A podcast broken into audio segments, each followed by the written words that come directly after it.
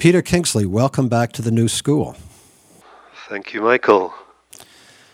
Peter, you have a, a wonderful new book out called A Story Waiting to Pierce You Mongolia, Tibet, and the Destiny of the Western World. How would you describe the purpose you had in writing this book? Oh, good Lord. I discovered while I was writing it that there are layers and layers and levels and levels. And it's very, very hard to really try and sum it up. This is something I was pondering recently. On one level, it is a story which is documented at the end of the book in a lot of detail to show that this is not just a story, but it is a story of things that happened over 2,000 years ago, in fact, over 2,500 years ago. People who actually came all the way from East and Central Asia, from the area now we would call Mongolia, all the way to the Mediterranean, specifically to meet with Pythagoras in Italy.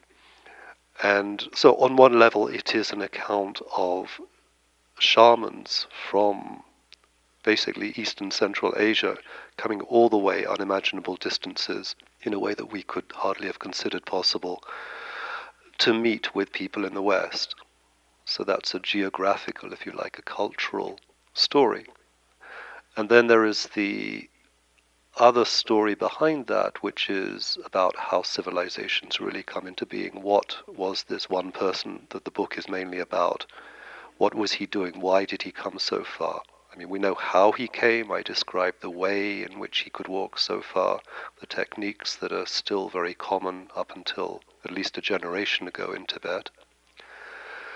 And as well as the how, there is the why. There is the the purpose to help to bring civilization into existence, to help to plant the seeds, to help to activate what was to become Western culture.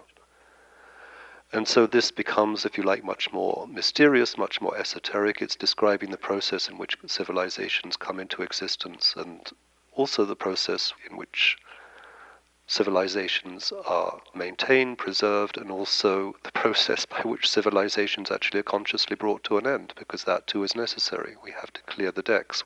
We forget about the importance of finishing.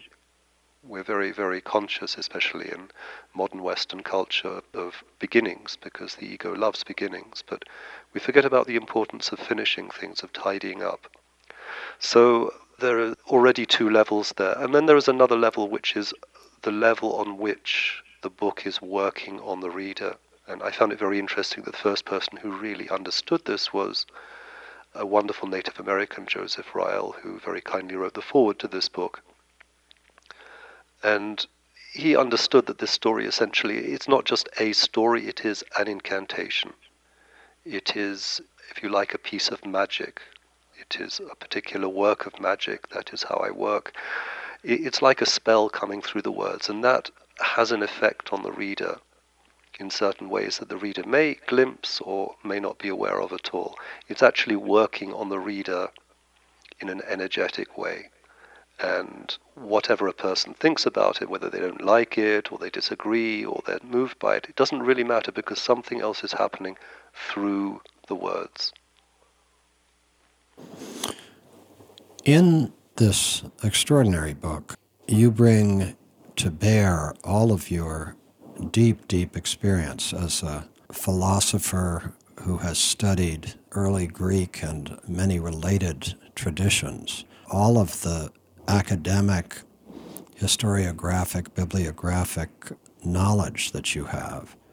But you use it in a way that is completely different from conventional historiography and conventional history of science and history of philosophy.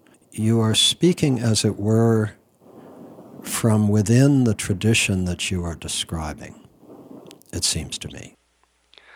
Yes, but to me, this is connected to what I just tried to describe. You see, something that really, really started to grow on me over many years basically since as a teenager I began to study these ancient Greeks and read their texts and essentially let the ancient Greeks read me because it's not a one way street, was that we live now in Western civilization, this particular stage of Western culture now, we live in a world of substitutes. We live in a world of substitutes upon substitutes upon substitutes. And we don't really see or understand that. So, for example, I used to be quite heavily involved in the academic world. I'm not so much now. And people say, okay, well, what happened to you? Why did you have to divert and follow off on this strange course and leave academia behind? Well, I've never left scholarship or the rigors of scholarship behind. On the contrary, I've actually followed those rigors. I've taken scholarship as a discipline seriously. To me, any discipline is a spiritual discipline.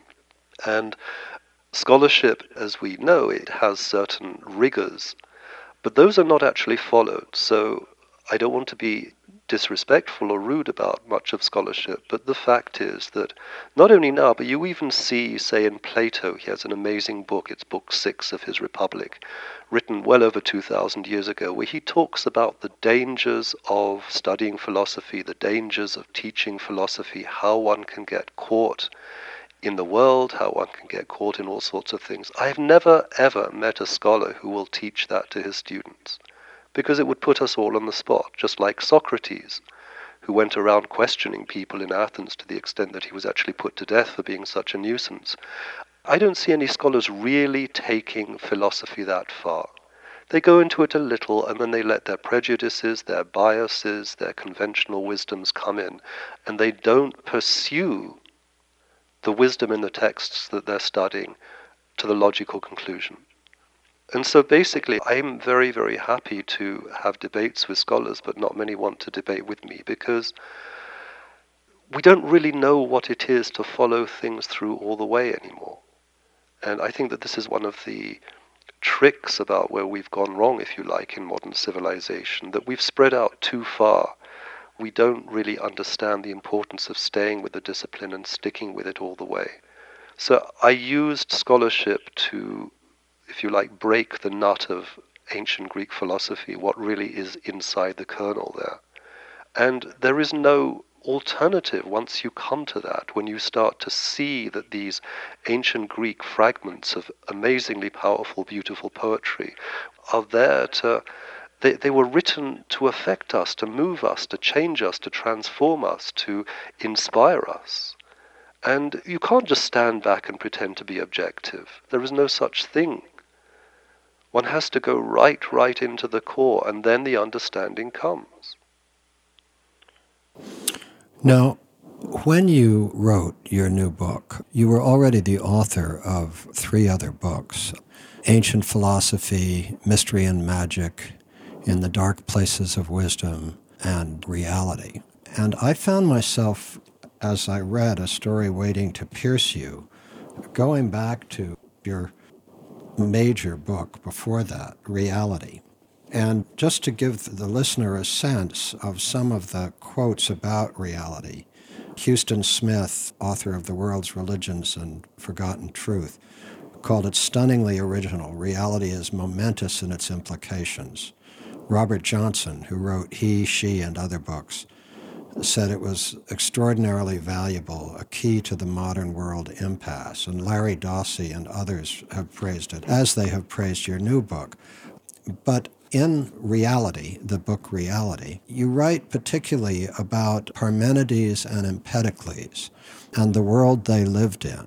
And you just referred to the fragments that have been left for us. And I think you may have been referring in part to the fragments that you interpret from Parmenides and Empedocles in reality. And what I wanted to understand, and help me because I'm sort of moving toward an understanding of it, but I'm not there yet, is that in the new book, A Story Waiting to Pierce You, the Skywalker, the Mongolian shaman who comes to the West to meet Pythagoras is, as I understand, an incarnation of Apollo who is coming to meet Pythagoras, who is also an incarnation of Apollo. And he is being brought to the West, as you said, to, to found Western civilization. Now, I may have some of that wrong, so please correct me, but do I have essentially the message correct? Oh, yes, in the essentials, yes. Mm-hmm. And then how does Pythagoras and the tradition that comes out of Pythagoras as the Hyperborean Apollo, Hyperborean means the language that describes the land of Mongolia and Tibet from which the Skywalker comes, connect to Parmenides and Empedocles. That's the place that I don't yet understand the linkage fully. Well, again, I have to go back to what I said at the start, which is that there are different levels to this book. And what I was very careful to emphasize in this new book is not that the Mongolian brings Western civilization, but that he comes to activate Western civilization. He is there, as it were, as an outsider to confirm and to transmit a certain authority and a certain power which allows Western civilization to start to flower. It's a very, very mysterious encounter, and I describe the symbolism of what he's carrying and the role that it had in shamanic traditions. And I'd just like to emphasize something here which is so important to me, and that is that where I describe the significance of bringing an arrow, this particular type of arrow that this Mongolian was carrying, and giving it to Pythagoras. We have the reports of this in ancient Greek texts and traditions, but the Greeks didn't understand any longer the significance of handing over an arrow. And this is one of the many, many aspects of the book which are hidden away. I state them, but I'm not sure how clearly people will understand. And that is that there was a tremendous sense of right behavior, a tremendous sense of symbolism and action. In Islam, it's called adab, correct behavior. That there are certain things that need to be done at the right time and in the right place, and they carry a certain power and a certain element, a crucial element, an essence of transmission. And these actions, these gestures, if you like, they have to be done in a state of respectfulness and in a state of openness and a state of recognition of what's happening. And this precision is something that we just don't really understand anymore in the West. It's the delicacy of it, the intricacy of what really happened. It's not that the Mongol was bringing Western civilization. It's not that Western civilization came from the East. No, it's more subtle than that.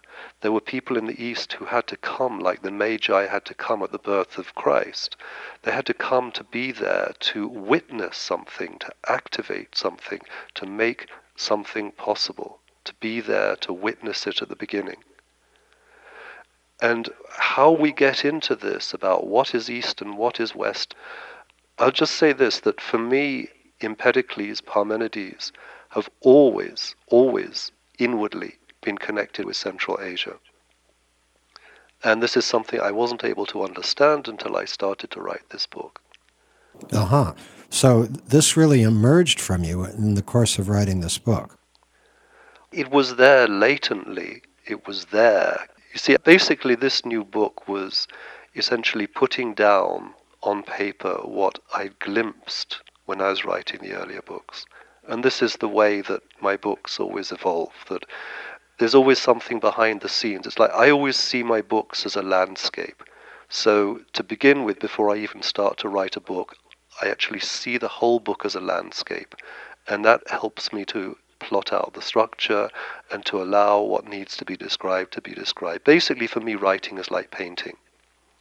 But there are certain details, like there may be a squirrel in a tree or an owl in a tree, and I may just sketch it because I'm doing a whole landscape. But then I may have to come back to that in another book and do a close up of that particular creature, which is what this book really was.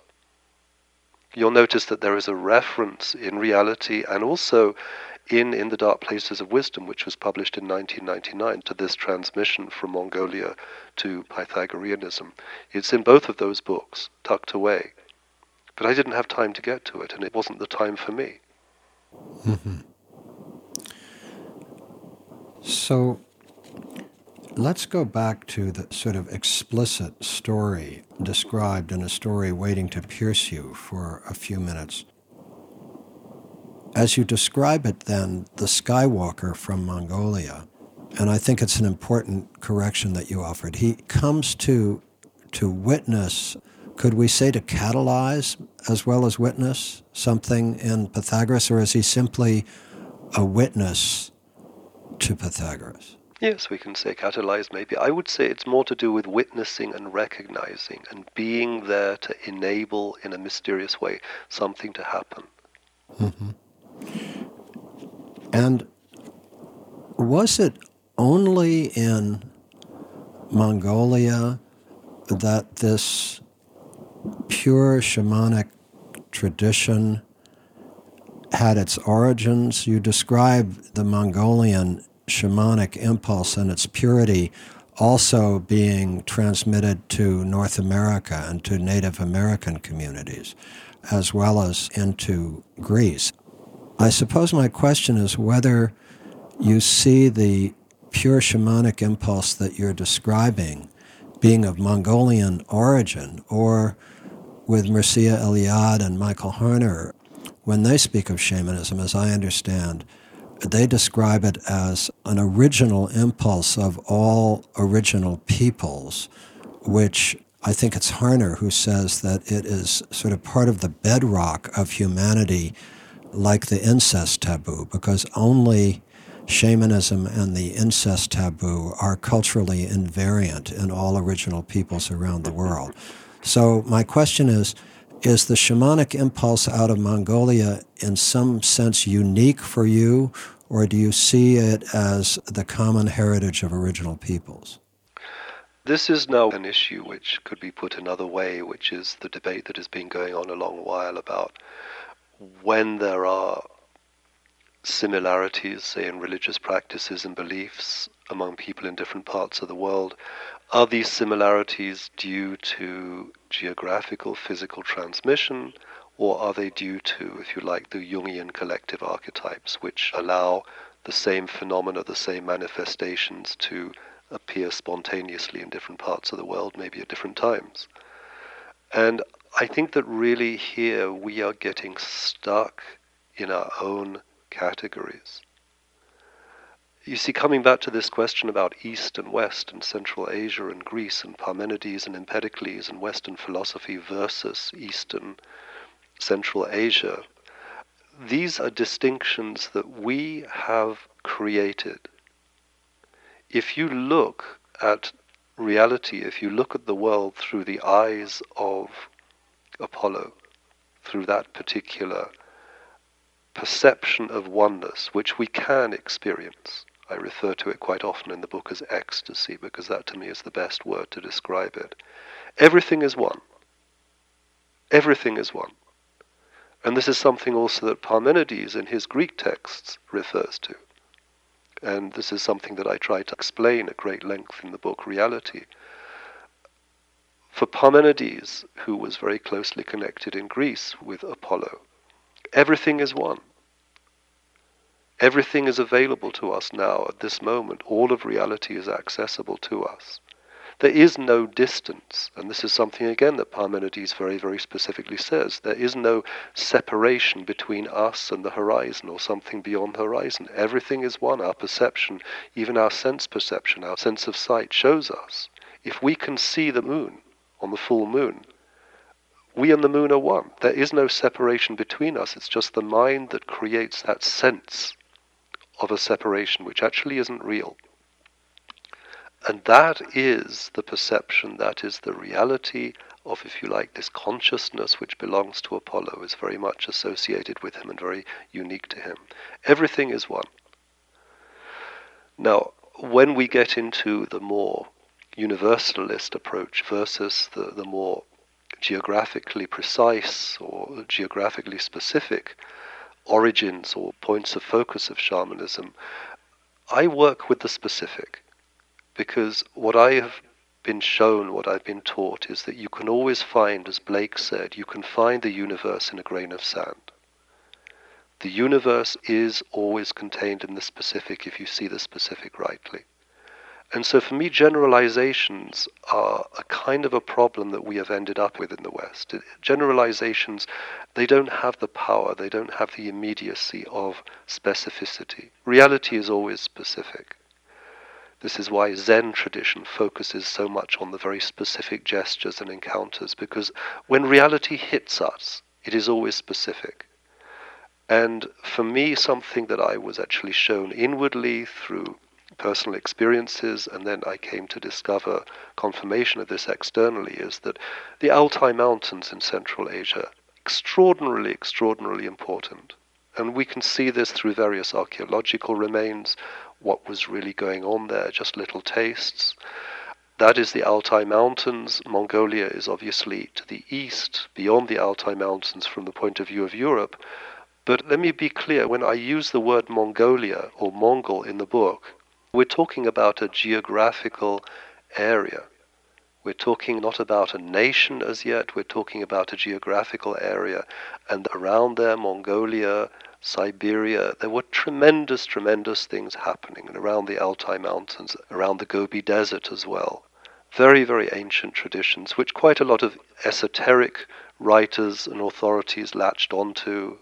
And this is because there really were very, very wonderful ancient wisdom traditions there in those places, which also had a profound effect on Central Asian Sufism, which is not very much talked about because we like to talk of Sufism as a purely Islamic phenomenon, but it was not. There were many, many influences that came into, say, the Naqshbandi tradition in Central Asia, which are shamanic, which are pre Islamic, and are very, very powerful.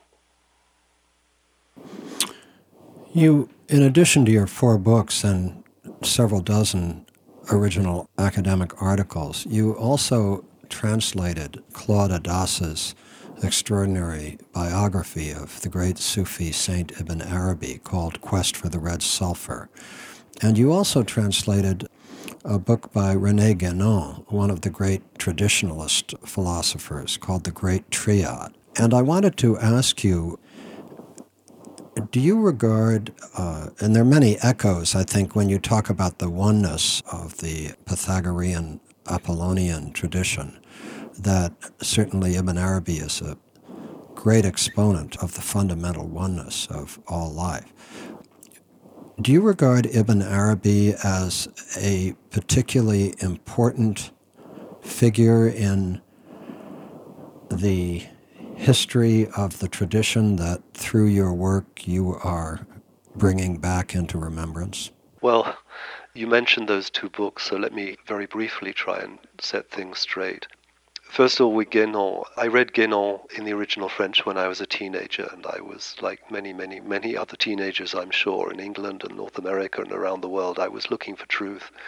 And Guénon kept me going for, I think, a few months. And Guénon's work opened something up for me, but I also found it very, very limited. And when I was asked to translate his work, The Great Triad, into English, I did it out of thanks to Guénon because of what he gave to me. But while I was translating the book, I became even more aware of restrictions and limitations in what is often called the traditionalist point of view, and that applies not only to Guénon but to a couple of others. It is fine. It's like an introduction to world spirituality, if you like, but to me, you're not really going to get to something. It can open up the mind to a degree. So I did it basically as a gesture of thanks, and that was it with Guénon. With Ibn al Arabi, the biography Quest for the Red Sulphur was a different story. I was sent by a publisher in Cambridge the original PhD written by Claude Addas in French, and I told the publisher that this had to be translated into English, and I offered to do it, and that's how this came out. It is a very, very, very important book, I feel, about a very, very extremely important spiritual being, Ibn al Arabi. Absolutely wonderful. He is peripherally connected with a tradition that I'm really connected with myself. There are certain connections there through Ibn Masarra, who was a Spaniard who was influenced in turn by Empedocles, the Greek with whom I'm most connected. And Ibn al Arabi, of course, had a tremendous influence on Sufism, a completely incomparable influence. And I did that translation out of the greatest respect for a very great spiritual being. But that was not because he is specifically connected with the tradition that I am linked to. Can you say what tradition you are connected with?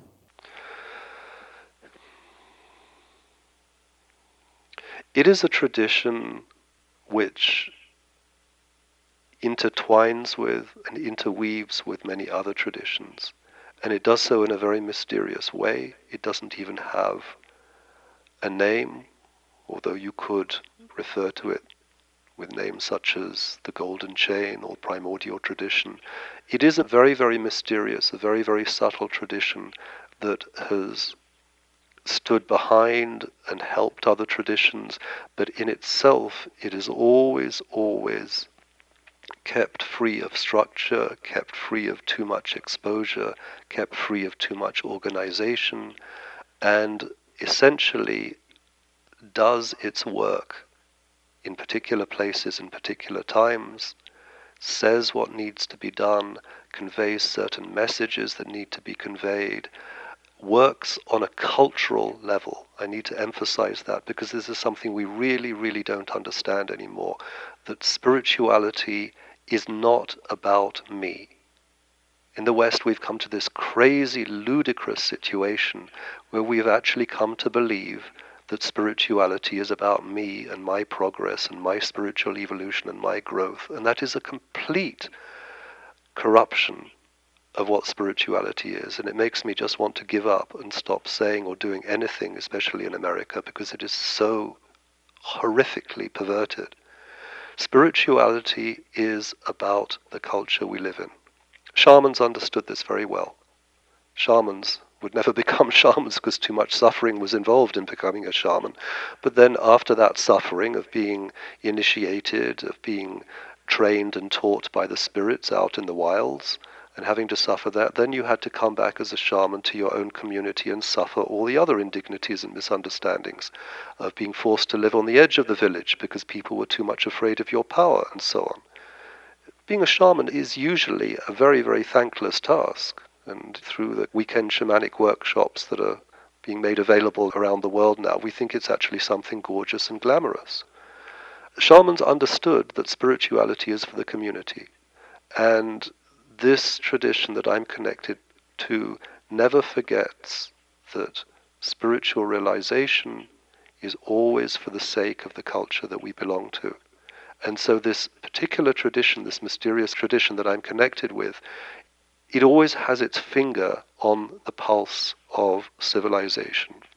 It helped to bring Western civilization into existence over two and a half thousand years ago. It was there not only to witness that, but to allow that to unfold through people like Empedocles, Parmenides, Pythagoras. These were, as I say in my new book, these people were culture creators.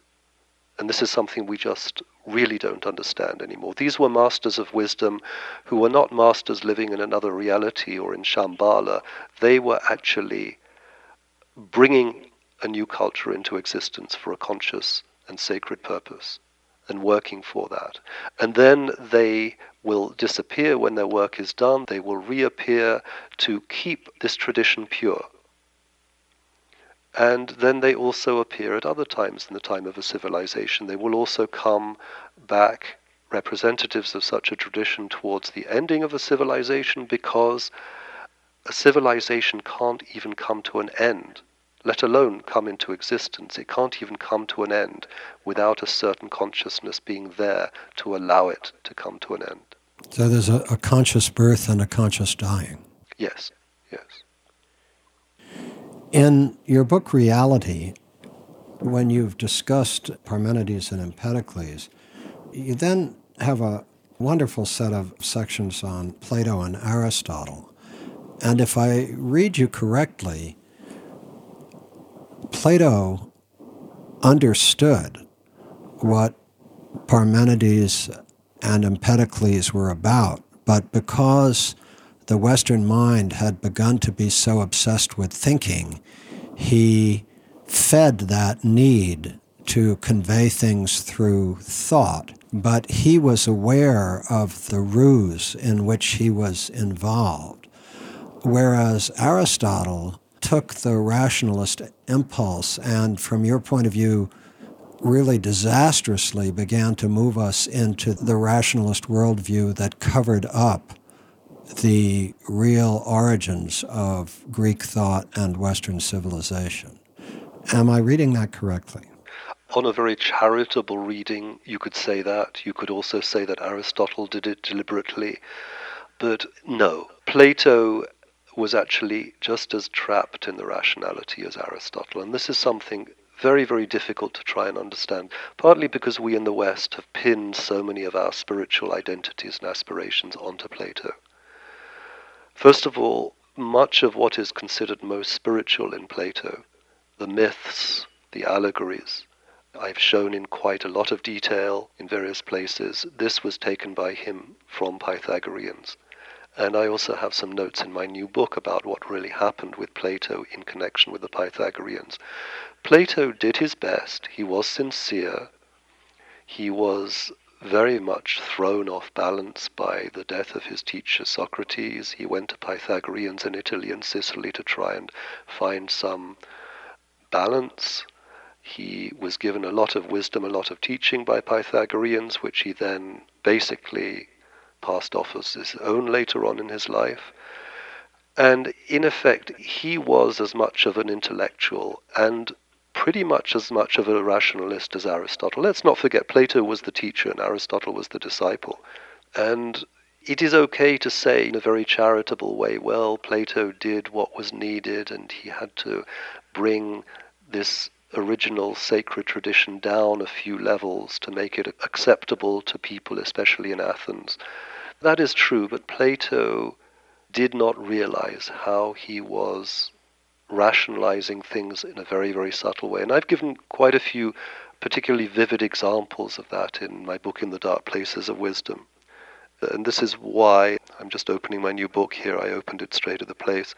There is a point where I say that, well, let me just read the sentence.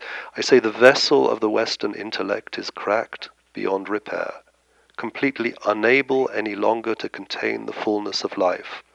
And Plato himself, through his rationalizing of older traditions, is to a considerable extent responsible for that fracturing.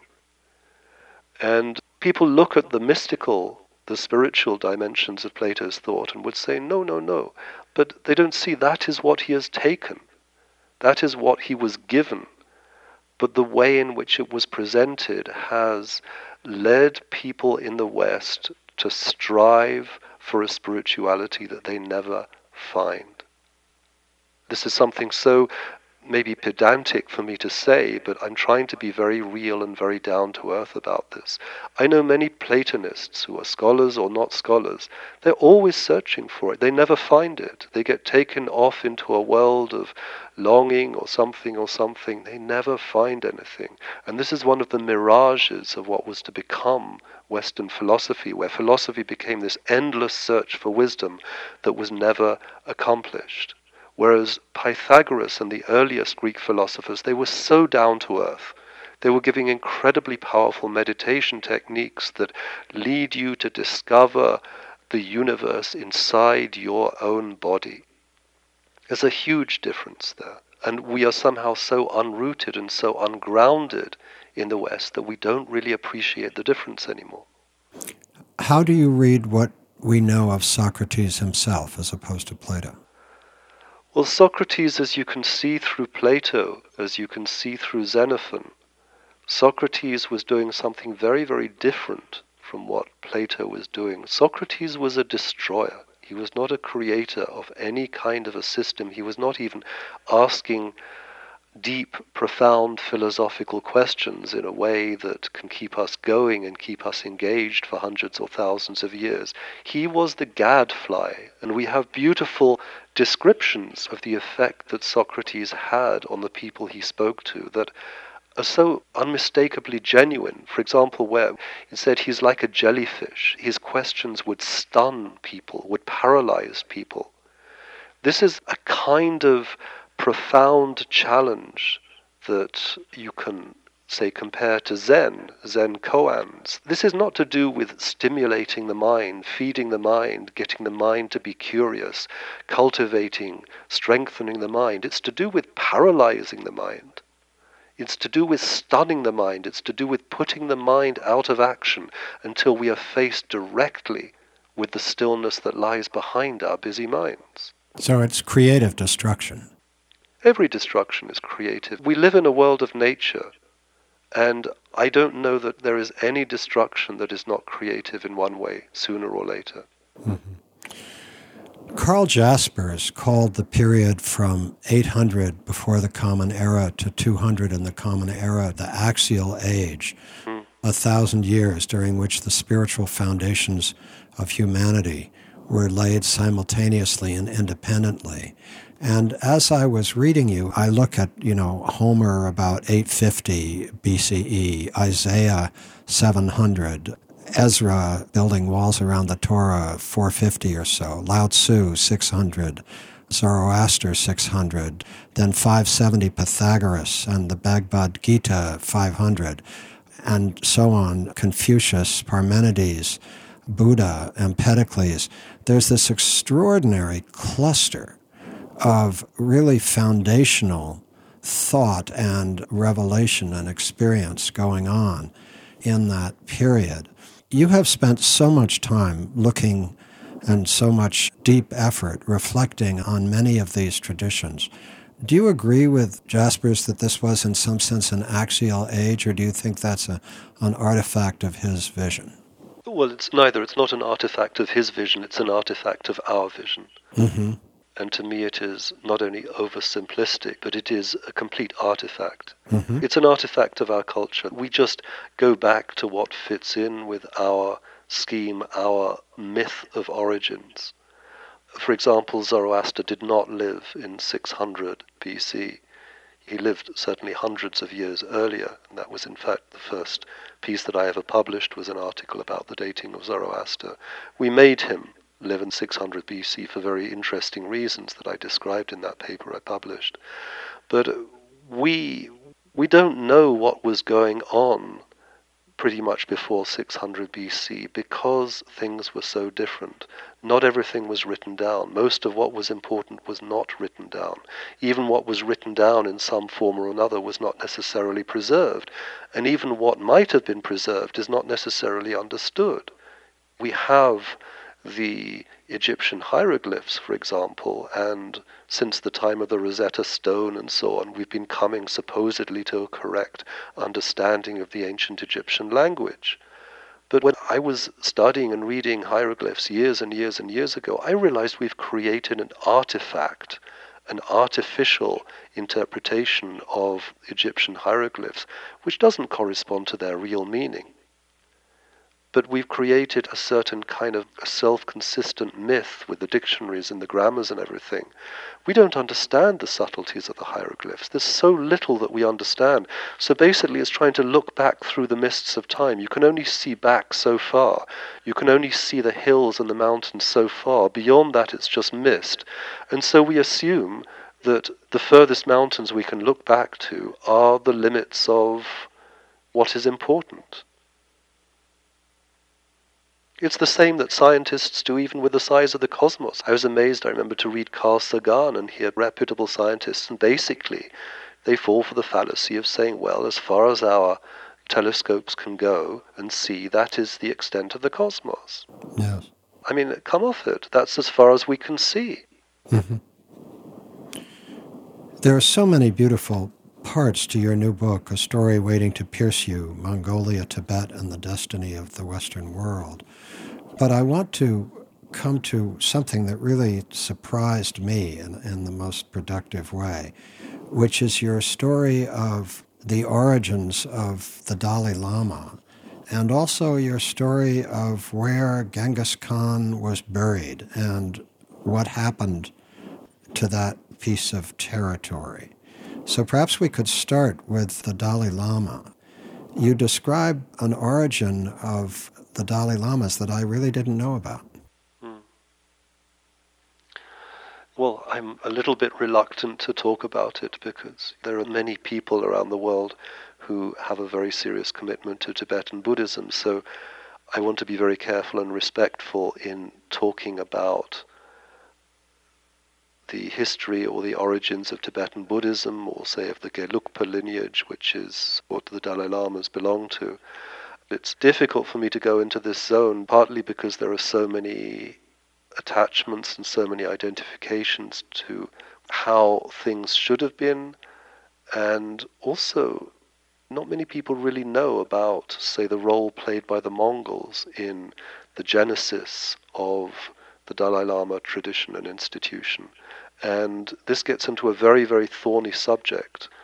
There are enormous, enormous issues here about how certain senses of spiritual authority have been based, as we know, on certain narratives, historical narratives, and I have given certain pointers in the book which people are welcome to follow up on. There are all sorts of complexities and intricacies here, and when they come into play in the genesis of an institution as important as the Dalai Lama institution, it's tricky, and one has to be very careful what to say and what not to. Mm-hmm. It's an interesting thing, though, that you've published on this, but in an interview you'd prefer not to go into it. Well, let me put it this way I said in the book what was needed because this was something I came to without any wish to go there. I was asked to write this book. Mm-hmm. Inwardly, I was asked to write it, and I was taken on a certain journey, which was the journey of writing this book.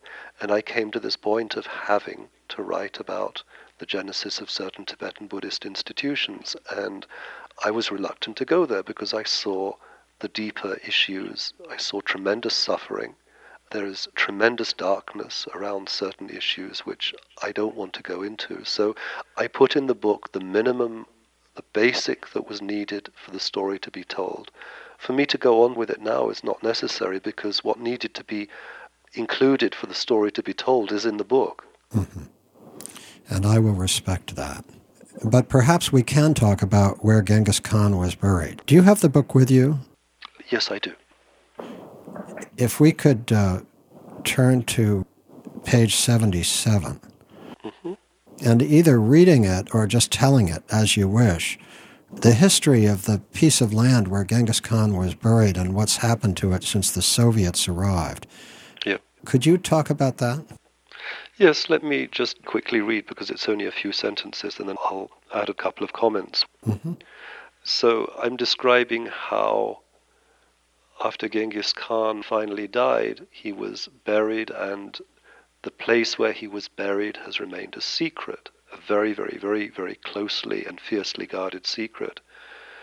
Uh, the body was hidden away with strictest orders. I'm reading now from the book with strictest orders that the location of the burial would never be disclosed.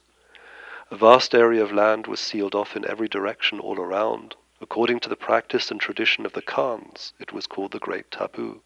The whole region was constantly guarded by warriors. Anyone who happened to stumble inside it by accident was killed. So was anyone who deliberately tried getting into the area, even just to create a little shrine, a place of worship. Nature was left to her own devices.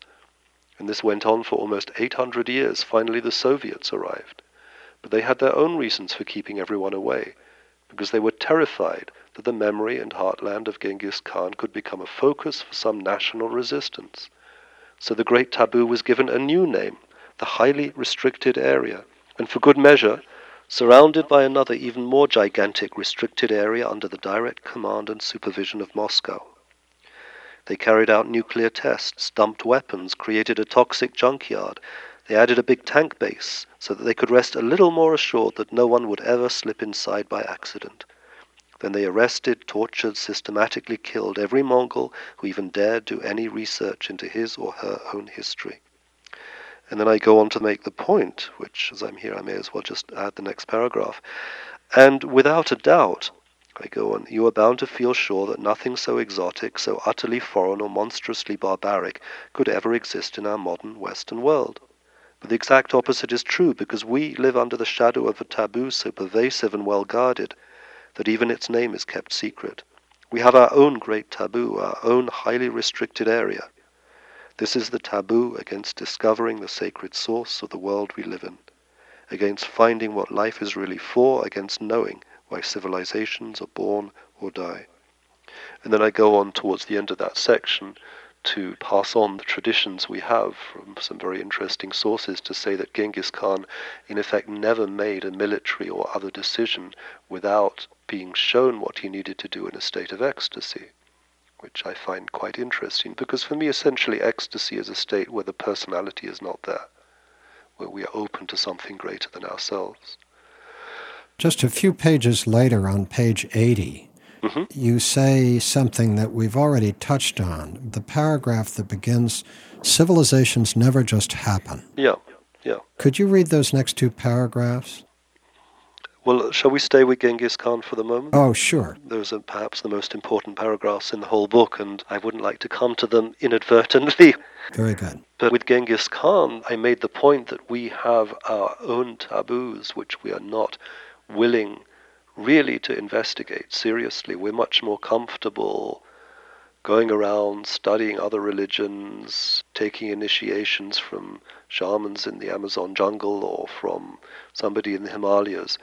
We're not really willing, and I have to say this because this is something I'm very, very much up against. I have my nose right up against the window pane here in this country, trying, trying, trying to get spiritual seekers, other intelligent people in America to say, can we look, can we really go back and look and see what does it mean if Western civilization has a sacred origin? What does that mean for us now? And it's unbearably difficult because people don't want to go back. We're so concerned now in this culture about jumping into the new and creating something new and newer and newest we don't want to see that maybe we have what the indigenous people, we have our own original instructions. And when we forget those instructions, as Plato already did, not to mention Aristotle, not to mention us, when we forget the simplicity and immediacy of those original instructions, no good can come out of anything that we do. And the more we try to create new, new, new, the bigger the mess we make.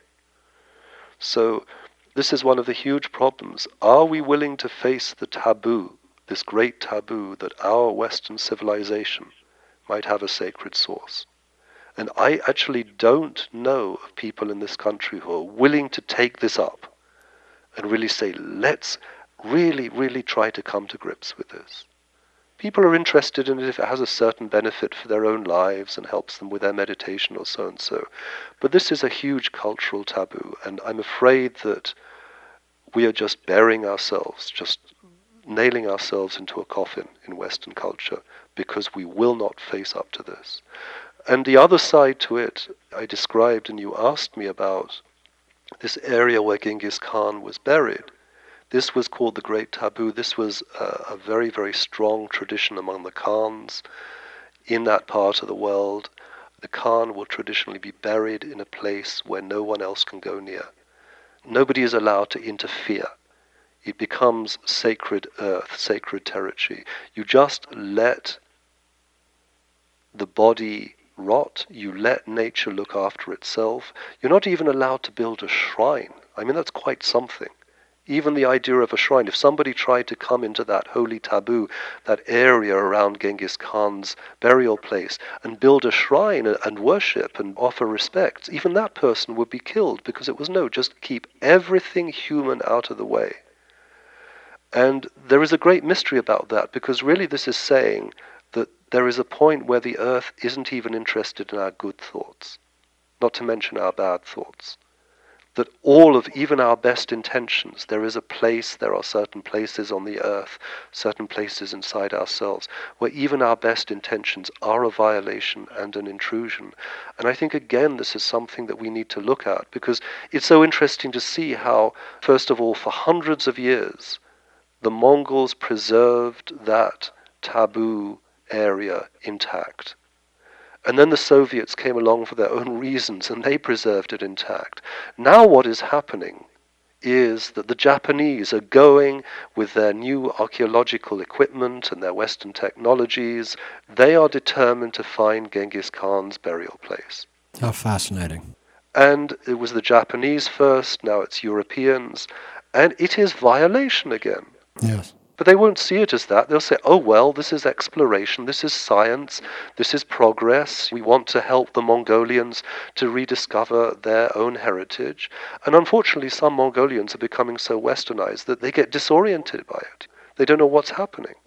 And so we are using science once again to violate the sacred. Yes.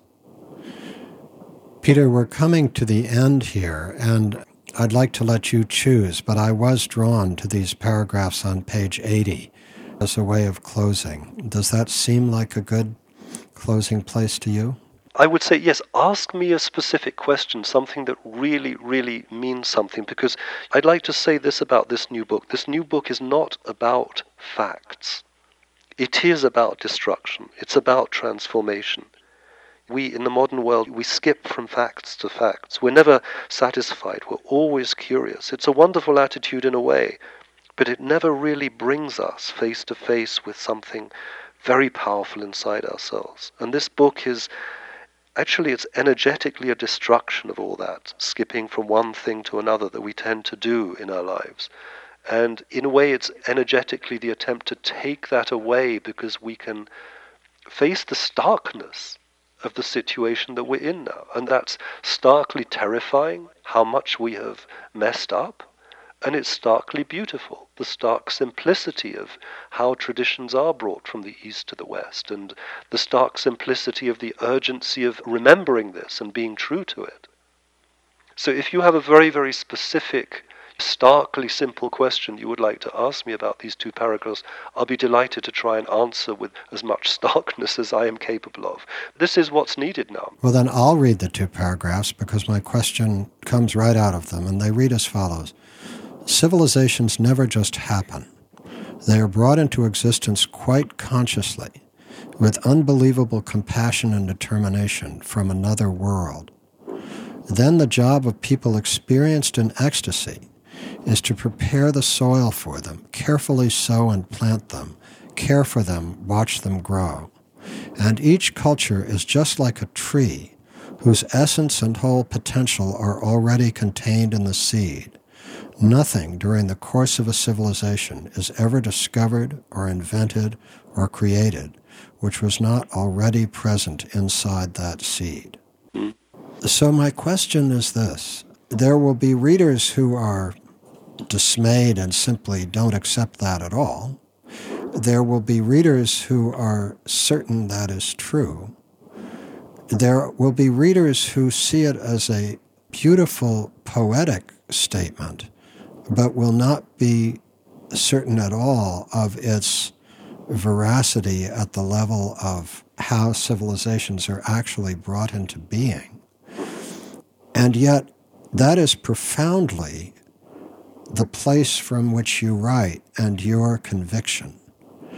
So, my simple, stark question is how that perspective, which is so distant from 98% of what passes for knowledge in this world, how you manage to hold it with the clarity that you hold it in the face of the enormous opposition to it? First of all, thank you so much for asking the question.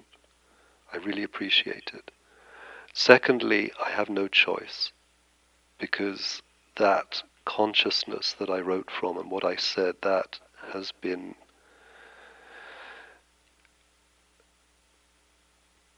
forced into me it was just rammed down my throat. There's no way that I could resist that. That is me now. What's left of me is that awareness.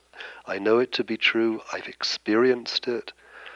I've experienced it in a way that I can be experiencing that reality that I write from in those paragraphs, and at the same time be aware of this collective life that we live in, and be aware that that collective life has no reality whatsoever. It is as Parmenides and Empedocles said, it is a total illusion. And what can I do about that illusion? I can't do anything, but I have to say it hurts because I don't mind being up against the people who are not interested in spirituality And this is one of the things that I find very painful because somewhere I have a memory of what spirituality used to be in traditional cultures. And traditionally, there were the people who are not interested in spirituality, although many people in traditional cultures are profoundly devout, whether they are bakers or chariot drivers, it doesn't matter, or warriors. In warfare, there can be a profound spirituality too, which is something that again we've forgotten in the West with disastrous, disastrous results, but that's a whole other story. But traditionally, there were the people who were not really interested in spirituality, and then there were the keepers of a certain spiritual wisdom which was kept pure. And in modern culture now, and especially in North America, that purity has been violated to such an extent that I am just staggered and deeply, deeply hurt. And to be honest with you, it often makes me weep. Just the sheer amount of ego that has crept into spirituality. Because I know there are people who will disagree with those two paragraphs you read because they want to say, well, no, when I make something now or when BMW comes up with its latest model of the 320, God knows whatever it is, that wasn't implicit in the DNA of Western culture. That is our creativity. It's ours. And this is what we've been encouraged to do in America, especially. It's mine, it's mine. Look how great I am. Look how much I'm achieving, even on a spiritual level. Look, I'm going to bring this new culture into existence. I'm going to create this new global awareness. I'm going to co create. It's all about what I'm going to do, what I'm going to do. And what I've been shown is that that is the problem, all of that I. When that all eventually just starts to go, then we are in a position possibly to intuit what the future really is. And what we really need to be doing now. But we live in a, you know, the Hindus call it the Kali Yuga. It's an age of tremendous spiritual darkness we're in now. And we can't even talk about God nowadays without being accused of being a fundamentalist. Because we don't really have the experience of God anymore. And if we do, we try and repress it or put it into a certain format or something. And that divine reality is just not a part of the picture in the West anymore, not even a part of the spiritual picture. You notice how often now in discussions about spirituality, it's all about what we're going to do and what we're going to co create. I've never known anybody who actually asks if the divine has invited us to co create. We just assume that because we're so wonderful, we're going to be a part of it all. Maybe we're not. So it's for me immensely difficult, and I often want to just give up. I've said what I said in this book, and I was very aware when I wrote this book that all I needed to do was write it. I actually saw that if I just had one printed copy of this book in my hand, that would be the end, that would be all that's needed. What people do and say about it, I can't do anything because it's to do with a certain level of experience that I was writing from. You know, when you are saying about Ibn al Arabi, he wrote from a certain spiritual experience which made him aware of the hand of God behind everything. That's, that's the origin of everything that Ibn al Arabi wrote about his poetry, his texts, everything. And we don't understand that anymore. I was told last summer by a very spiritual person who came up to meet me that I had no right to write those words and I had no right to make such absolute claims at the end of my book. So, what am I supposed to say? I just go quiet.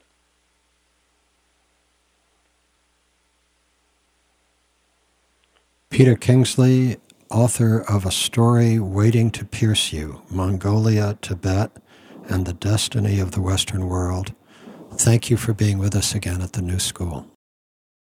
To find out more about Peter Kingsley and his work, please visit peterkingsley.org. Thank you for joining us at the New School at Commonweal.